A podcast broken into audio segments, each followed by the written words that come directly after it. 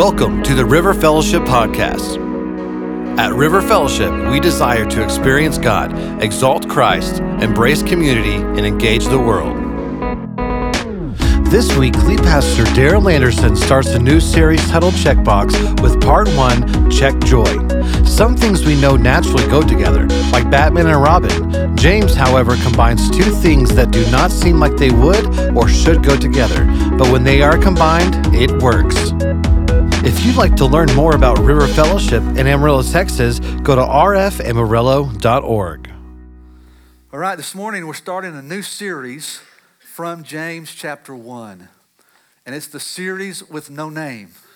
Doesn't have a name, just has an icon, just has a graphic. And it's a checked box. Now, there's several reasons why you would put a check in a box. One reason is because there's something that you have. Let's say you go to a new doctor and they give you that medical survey that you have to fill out, and part of that has this list of just tons of illnesses and diseases and symptoms and et cetera. And it says, check every box that applies. And so if you have that issue, you check the box. So it represents something that you have. But it can also represent something that you want or need. Now, this is old school, but way back in the day, I was a member of a record um, thing. I don't even know what it's called anymore, but, but you'd get this thing in the mail and you could order for a real cheap rate these, these CDs. And so you'd have all these CDs listed, and it would say, check the ones you want. And so you would just check if you wanted that one. So the checked box represents either something that you have or something that you want or need. And that's going to be the idea of what we're talking about this morning in this series from James chapter 1. In the book of James, James does not try to, to, to prove that Jesus exists, he doesn't prove the existence of God, he doesn't even really uh, go into any deep theological doctrines like Paul does. Rather, James is all about practical application. It's what I call Christianity with tennis shoes. It's walking the pavement. It's where the rubber meets the road, if you will. That we're living out in very practical ways what we need or what we have. So he deals with qualities and characteristics that we need. And so we're going to walk through a few of these, and I'm just going to ask you to check the box. Is this something that you have? If it's not something that you have, is it something that you want? Uh, because definitely, because it's in James, it's something that we need. So we're going to walk through that a little bit. Let me lay some context here, verse 1. It says, James, a servant of God and of the Lord Jesus Christ, to the 12 tribes scattered among the nations. The writer of James is James. Most people think it's the half brother of Jesus. There are four brothers of Jesus that are mentioned in Scripture, and James is one of those. James became uh, one of the major leaders in the church at Jerusalem. But in John chapter 7, uh, it gives us indication that he had a really hard time believing that his half brother Jesus was the Son of God or was the Messiah. If you just kind of put yourself in his situation, you could kind of understand that. You know, if your older sibling came to you and said, Hey, I'm going to save the world, you know, what's your reaction? But on the other hand, Jesus is perfect. He was even perfect as a child. Could you imagine living with a perfect over, older sibling? Kind of the pressure. So you can understand some of the family dynamic that's going on. So obviously, he had a hard time understanding this. But he came to faith. He believed after the resurrection when Jesus appeared to him, when he appeared to the others. And obviously, that would be a catalyst that if you saw your half brother die on a cross and now you see him alive, obviously that's going to create something. So that's when he really becomes a believer in faith in, in Christ. If you remember Acts chapter 8, there was the stoning of Stephen, and it said because of the stoning, a persecution had broken out in the church, and so everyone but the apostles were scattered all throughout. So we see here a reference in James chapter 1 that this is to the tribes, this is to those scattered among the nations. So this tells us, one, that this book was written sometime after that event. But number two, he's, he's targeting all these that have been scattered throughout all the nations. But in application, it applies to us as well. I've got a few items here that I want to want to show you as we go forward. And these are all things that you would normally associate as being together. You, you just know they work together. For example, peanut butter and jelly. They just go together. They're inseparable, kind of. But there's one that I like a lot better peanut butter and chocolate. now we're talking. Got a little dessert for today. Now, my wife would differ though. For her, she's going to say the perfect combination it's chips and salsa. I'm sweet, she's salty. That's just the way it goes. These are things that work together. These are all food items. You could, you could, you could like Batman and Robin. I mean, there's just things that you associate. These automatically go together. But there are other things that don't go together. You don't think. You would not normally put them together. But when you do put them together, it works. Like urban farmhouse design. Is it urban or is it farmhouse? Well, yeah, it's, it's combined. And so when you put it together, you don't think, ah, but it works when you, when you do it. There are other things like gray and beige. You wouldn't think that would go together, but it does. Now there's a color called grayish. what about pop country? Or as some say, country pop. Is it country or is it pop? Well, you put them together and it works, unless you're a hardcore country dude and then it doesn't work. But there are those things that you don't think fit, but they actually do when you put them together. Well, this is what James does here. The first thing we're going to look at today is James puts two things together that you would not normally think work. But when you put them together, they actually work. And it is joy and trials. So this morning, we're really talking about joy. That's the box we want to check. But it's in the context of this combination of joy and trials and how they are interwoven and connected together. Let's look at verse 2. Consider it pure joy, my brothers, whenever you face trials of many kinds. So it tells us to consider it pure joy. This word consider means to count. It's an imperative in the Greek. It means do it right now. It's, it's urgent and, and settle it once and for all. Choose this. So consider it pure joy. Pure means unmixed. So here we're talking about consider it simply joy. Don't mix joy with anything else. Don't mix your joy with anger or pain or fear or bitterness. Consider it pure joy.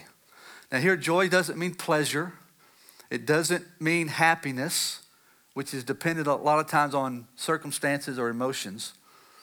So, he's not saying receive pleasure, he's not saying be happy. What he's saying is rejoice. This word is a word of rejoicing, it's a word of celebration. It's like Philippians 4 4 that says, Rejoice in the Lord always. So he's saying here, when he says consider it pure joy, he's saying choose to rejoice. Period. Don't be bitter. Don't be angry. Don't be fearful. Choose to rejoice. Period. And here's three questions I want to address in this context. Consider it pure joy. First question is when? When do we consider it pure joy? Well, he tells us in verse 2 whenever you face trials of many kinds. That's when. The word face means to fall among or to fall into. The same word is used in Luke 10, if you remember the story of the Good Samaritan, when it says he's going from Jerusalem to Jericho and he falls into the hands of robbers. It's, really the same word. It means to be surrounded by or to be numerous. It means to be everywhere. So he says, whenever you're surrounded by many kinds of trials. In other words, when we talk about trials, we're talking about there can be all kinds of trials. It can be persecution, it can be religious persecution, it can be sickness, it can be health issues, it can be poverty, financial issues, it can be calamity, it can be affliction, it can be mistreatment. I mean, it can be on and on and on. So, all kinds of trials that we're going to face. And that's what he's talking about. So, he's saying when you are surrounded by trials, when the trials in your life are numerous, they are everywhere, choose to rejoice. Don't fear. Don't become bitter. Don't complain. Don't blame God. Don't give up on your faith. Don't give up on what God's doing. Instead, choose to rejoice. But then that brings us to the second question, and that's why? Why should we do that? Why does he put these together with trials? Well, he tells us in verse 3 and 4. Let's look in verse 3. He just said, Consider it pure joy when you face trials. Verse 3 Because you know that the testing of your faith develops perseverance. And perseverance must finish its work so that you may be mature and complete, not lacking anything. So, why should we consider it pure joy when we face these trials? It's because, short answer, it's because of the reality of and the reason for and the result from trials. It's all connected to trials. So here's the reality of trials one, trials are unavoidable, they're completely unavoidable. It's like road construction. I told you a little earlier that I did my niece's wedding this past weekend. What I didn't tell you is the wedding was in Rigby, Idaho. And so we chose to drive to Rigby, Idaho. We'd never been in that part of the country, so we wanted to see all that. So we drove round trips over 2,100 miles. So it was a long trip. Going up, we went through, you know, Colorado and Denver and Fort Collins up to Wyoming, and we cut across Wyoming um, to, um, I mean, Montana. What, what is it? It's Wyoming. Yeah, I'm confused. I don't know what I'm doing. I'm still back there. Into the mountains, into Idaho. We were going to come back that way, but this big snowstorm was going to hit. So we rerouted our plans. So coming back, we came through Idaho and Utah and New Mexico and kind of right. So we just did a big old kind of loop. But there was construction everywhere, going and coming. I don't know, 12 or 13 or 14, 15 different places, there's some type of road construction. So there's no way we could avoid the road construction. The only choice we had was how do we respond to the road construction? Now, sometimes I responded very well, sometimes not so well. But that's the way trials are. Trials are unavoidable. We don't get to choose the trials. We don't even get to choose when the trials come. All we can choose is how we respond to the trials. And if we're honest, sometimes we respond well and sometimes we don't. But also, remember, the reality of trials is that trials pave the way, they're not in the way. We tend to think that trials are in the way. In other words, we're, we're driving, we're cruising with God, everything is good, everything is smooth. We're experiencing what we believe favor of God, the blessing of God, everything is great, and all of a sudden, boom, this trial comes and just messes everything up. It's kind of like road construction. You know, we're driving down the road. Some of those states, it's 80 mile an hour speed limit, so you're able just to kind of fly down the road, and all of a sudden you hit construction. Now you're down to 25. Seems like that just messes everything up. But the reality is, the road construction is actually paving the way to make the roads better. Now, it's an issue immediately you have to deal with, but the long term is that it's going to make all of those highways much better and that's the way it is with trials. We tend to think sometimes that trials keep me from experiencing what God has for me. But in reality, trials are enabling me to experience what God has for me. Trials are not in the way of God working in me, they are paving the way of God working for me. Over the years, Denise and I, we faced many trials, some that we would consider small, short term, all the way to really big, long term, long lasting kind of trials. As all of you could. If we could give testimony, we could all raise our hands and confess to that. But I can honestly say, with complete integrity, that the trials that we've gone through have actually been the catalyst of helping me experience God in ways that I would never experience God otherwise. It's actually through those trials that God became more vivid and more clear and more powerful in my life than any other way. It's actually through those trials where I've experienced in a deeper way His power, His grace, His love, His mercy, His comfort, everything about Him. So much so that had I not gone through those trials, I would not have a type of relationship with Christ that I have right now. Those trials did not get in my way, they did not keep me from experiencing God. Those trials enabled me and empowered me to actually experience God. It was through those events that God made his presence and his power and his grace more real and more vivid than any other time. We have to remember that our goal is not to be happy. Our goal is to know Christ. Our goal is to walk with Christ. Our goal is to become like Christ. Our goal is to share Christ. Our goal is all around being used by Christ. And trials help accomplish that. So that's the reality of trials, but here's the reason for the trials. It tells us in verse 3 the testing of your faith develops perseverance. In other words, the trials are actually going to produce the endurance that we need to be able to rejoice in the midst of those trials. It's kind of like working out. It's kind of like training for marathons. Some of you run marathons, you're stupid, but go, that's okay. You're cool. No, I'm kidding. I don't know why anybody runs that far, Josh, but it, it's like training, it's like working out. The strain is what produces the strength. Let's say you want to start doing push ups. You've never done push ups, so you start doing push ups and you can't even do 20.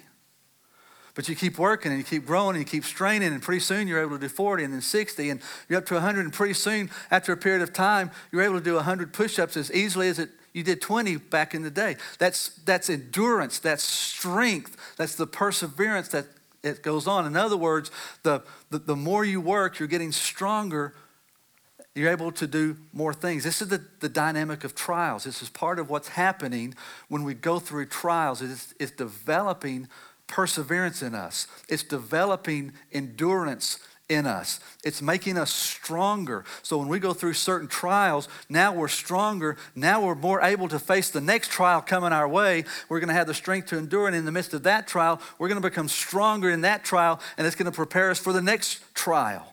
And each trial just makes us stronger and gives us more ability to persevere. That's why we can maintain our joy because it's producing something in us that is changing us.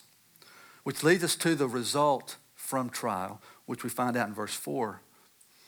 It says, Perseverance must finish its work so that you may be mature and complete, not lacking anything.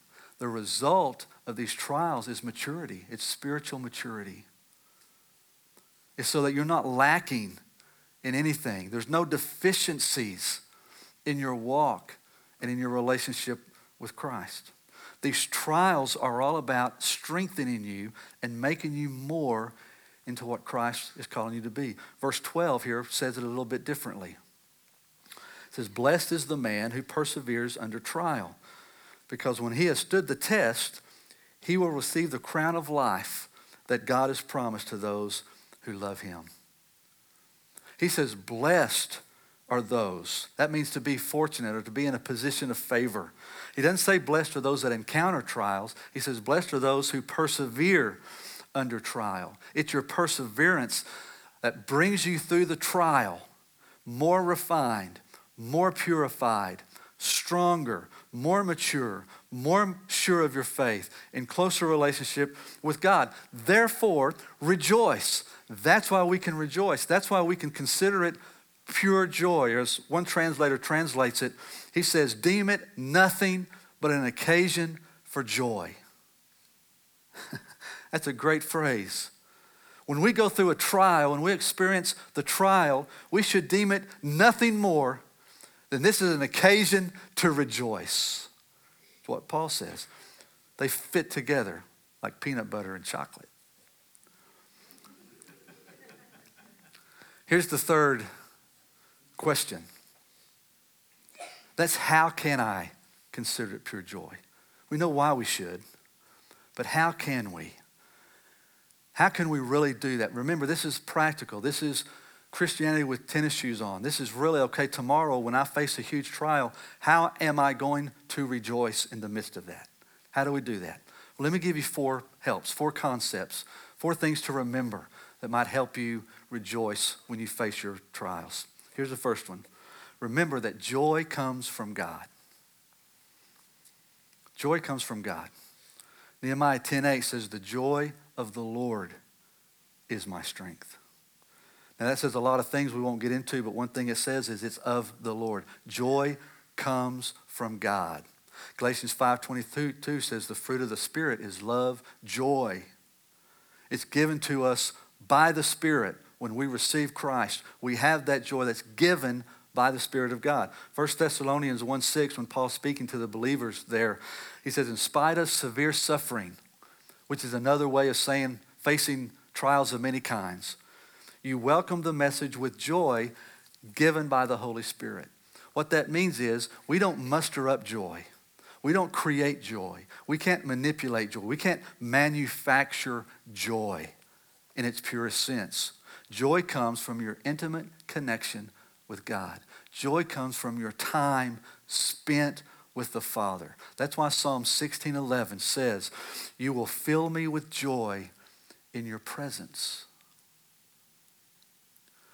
It's when we are bathed in the presence of God that that joy becomes to be manifest in us. The closer you walk with God, the more intimate relationship you have with Christ, the more committed you are to following Christ, the more yielded you are and more in step you are with the Holy Spirit, the more time you spend in the presence of the Father with Him, the more this joy is manifest in you.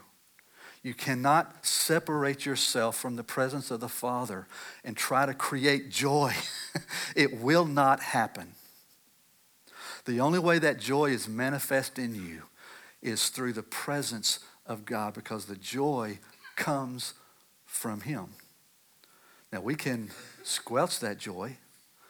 We can sometimes try to replace that joy with other stuff, but He will bathe us in that joy in His presence. Here's the second thing to remember that's that joy can't be taken. Your joy cannot be stolen, cannot be taken. Think about that for a moment. We sometimes said, well, man, that thing that happened to me, it just stole my joy. No, it didn't. Nobody can steal your joy. I don't know if any of your dads or granddads did this kind of thing, but you know, some dads do this with like their kids or grandkids. They'll have something really special in their hand. Maybe it's a silver dollar or you know, it's something, and they'll put it down and say, "Hey, if you can, if you can open my hand and get this, you can have what's in it."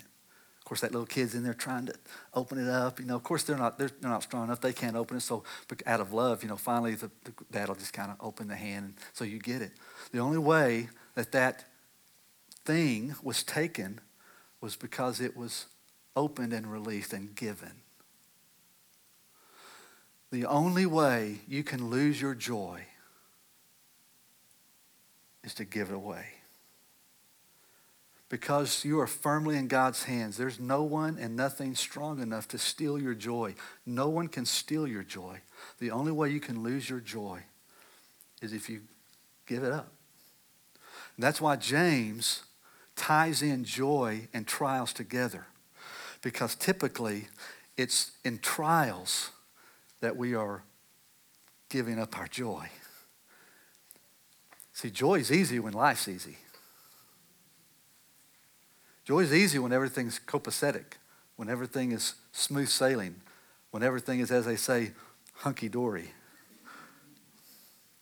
But it's when, it's when the trials come that for some reason we begin to give our joy away. James says, don't do that because you can maintain joy because there's nothing that will take it. Just keep it and hang on to it, even in the midst of trials. Here's the third joy sees the big picture. Joy sees the big picture. That's why you maintain joy. Hebrews 10:34 says, you sympathized with those in prison and joyfully accepted the confiscation of your property. What's going on is some major persecution. Because they're believers, they are having their material things taken from them. They are confiscating their property. And it says, You joyfully accepted that. Why? Because you knew that you yourselves had better and lasting possessions. They maintained joy while losing all of their material goods because they knew they had something much better than that, much more long lasting, something permanent. James 1:12 calls it the crown of life that we have. Even in the midst of trials, God is still good if we can see the big picture. Trials tend to make or tend to give us tunnel vision, where all we can see is the trial, and we can't see all the good that God's doing in us and around us and for us. Trials also make us, is it nearsighted? All you see is near. And you lose sight of the future and the eternal. But joy sees the big picture. You see, joy is connected to our faith. And faith knows that there is a big picture, that God has painted this beautiful big picture. Faith doesn't have to know what the big picture looks like. That's why it's faith. But faith says it's good. And so faith is combined with our joy. So joy is able to see the big picture. So when we're in the midst of our trials, if we can see the big picture of what God is doing all around us and what God is going to do for us in all of eternity, that allows us to maintain the joy in the midst of the trial because we can see the big picture. And here's the final one joy ultimately comes from walking in God's will. Joy, joy ultimately comes as we are surrendered and walking in God's will and plan and desire for us. When I truly know and I'm truly doing what God's called me to do, and I'm seeking to be faithful to walk in that, that's when joy ultimately comes, which means when I'm way out of step with God, when I'm refusing to be in the will of God, when I'm refusing to do what God's called me to do, that joy is going to begin to dissipate and wane and slip away. Joy ultimately comes when I'm walking in step with what God called me to do. Not perfection, but my heart's desire is to be in the will of God. There's a great story in Acts chapter 5. I share it often because it's such an intriguing story to me. But in that story, the, the disciples at that point, or apostles, are sharing Jesus in the city, and the Sanhedrin doesn't like it, so they come and they arrest them. Then they put them in prison. While they're in prison, the angel of the Lord comes, rescues them, frees them from prison, puts them back out in the city, and basically says, Keep preaching Jesus. So they start preaching Jesus again.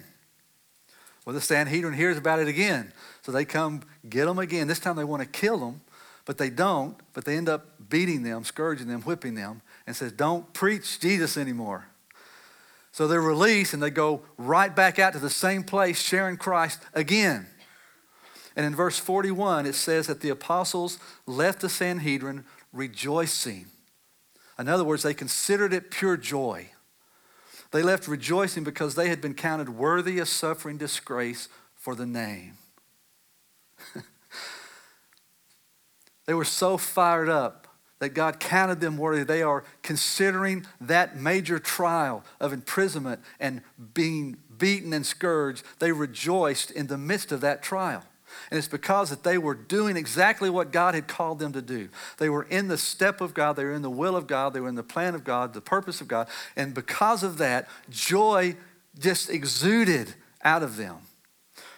They rejoiced because of their desire to follow God in their mind, the trial was a reward, not a consequence. In their mind, the trial was something to be celebrated, not dreaded. And that's what happens. We have to remember that joy is all about what's going on internally, not externally if everything is going good internally, my walk with Christ, it doesn't matter what's going on out here. I can maintain joy. The opposite is true. If what's going on internally is bad and there's no connection with God the Father, it doesn't matter how good external is. There's not going to be joy. Because joy is all about what's going on in here because joy comes from God, comes from my connection with God. So, my question this morning is I hope you have either checked the box or you're willing to check the box to say, I don't have that joy, but man, I want it, and I know I need it. My prayer is that we would consider it pure joy when we face trials of many kinds. Because to tell you the truth, joy and trials, they go, to be- they go together better than any of these. So when you face your next trial, choose joy and see what God does. Would you pray with me?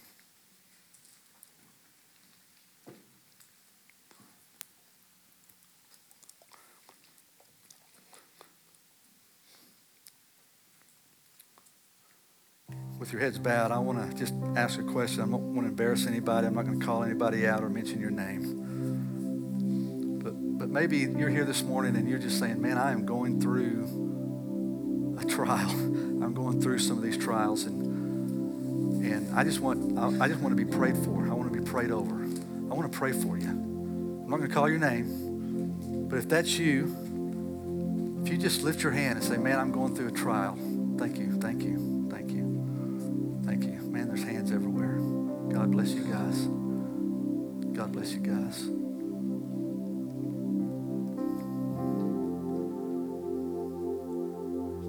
I don't want to call anybody out,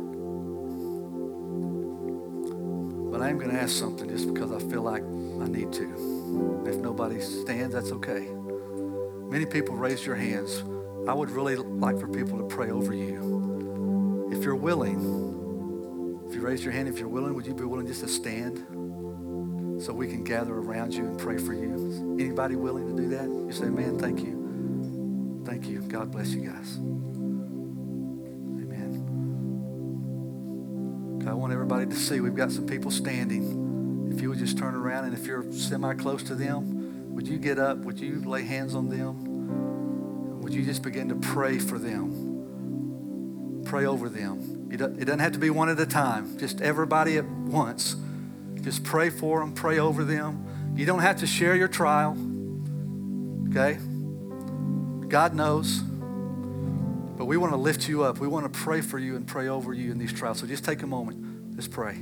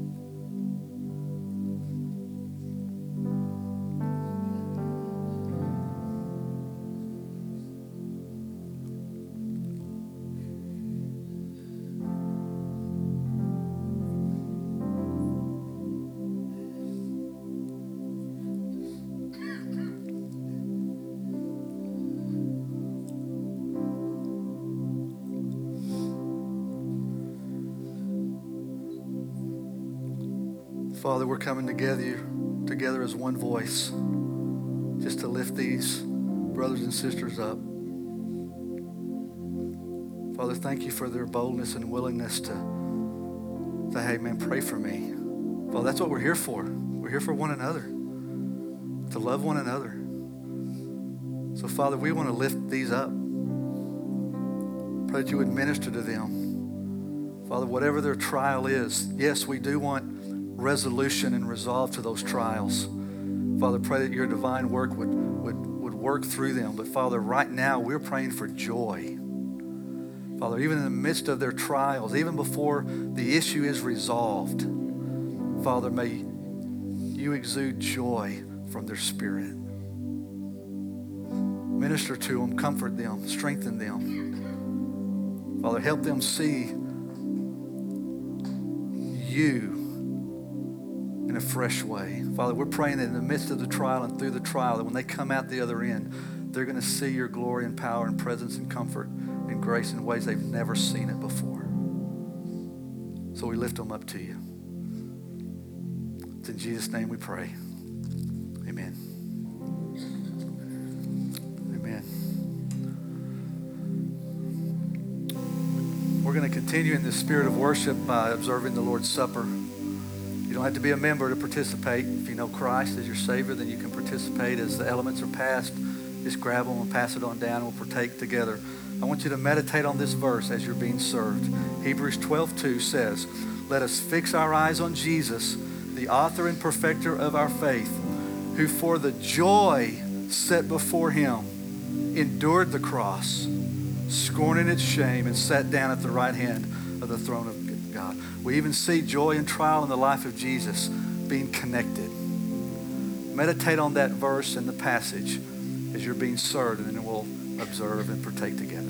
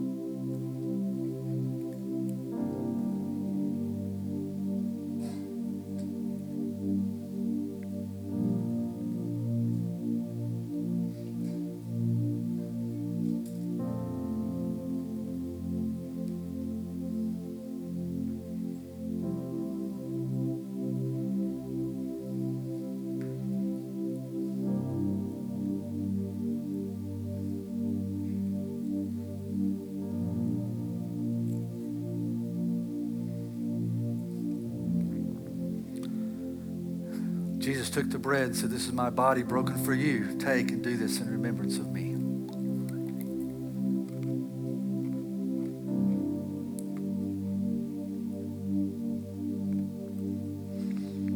Then he took the cup and said, This is my blood poured out for you. Take and do this in remembrance of me.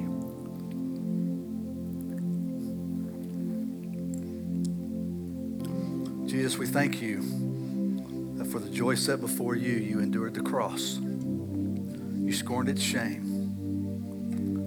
And Father, now you sit at the right hand of the Father. Because of your sacrifice, we're redeemed. And we thank you. It's in your Son's precious name we pray. Amen. Thanks for listening. We truly hope that you were blessed and encouraged. If you'd like to learn more about River Fellowship in Amarillo, Texas, go to rfamarillo.org.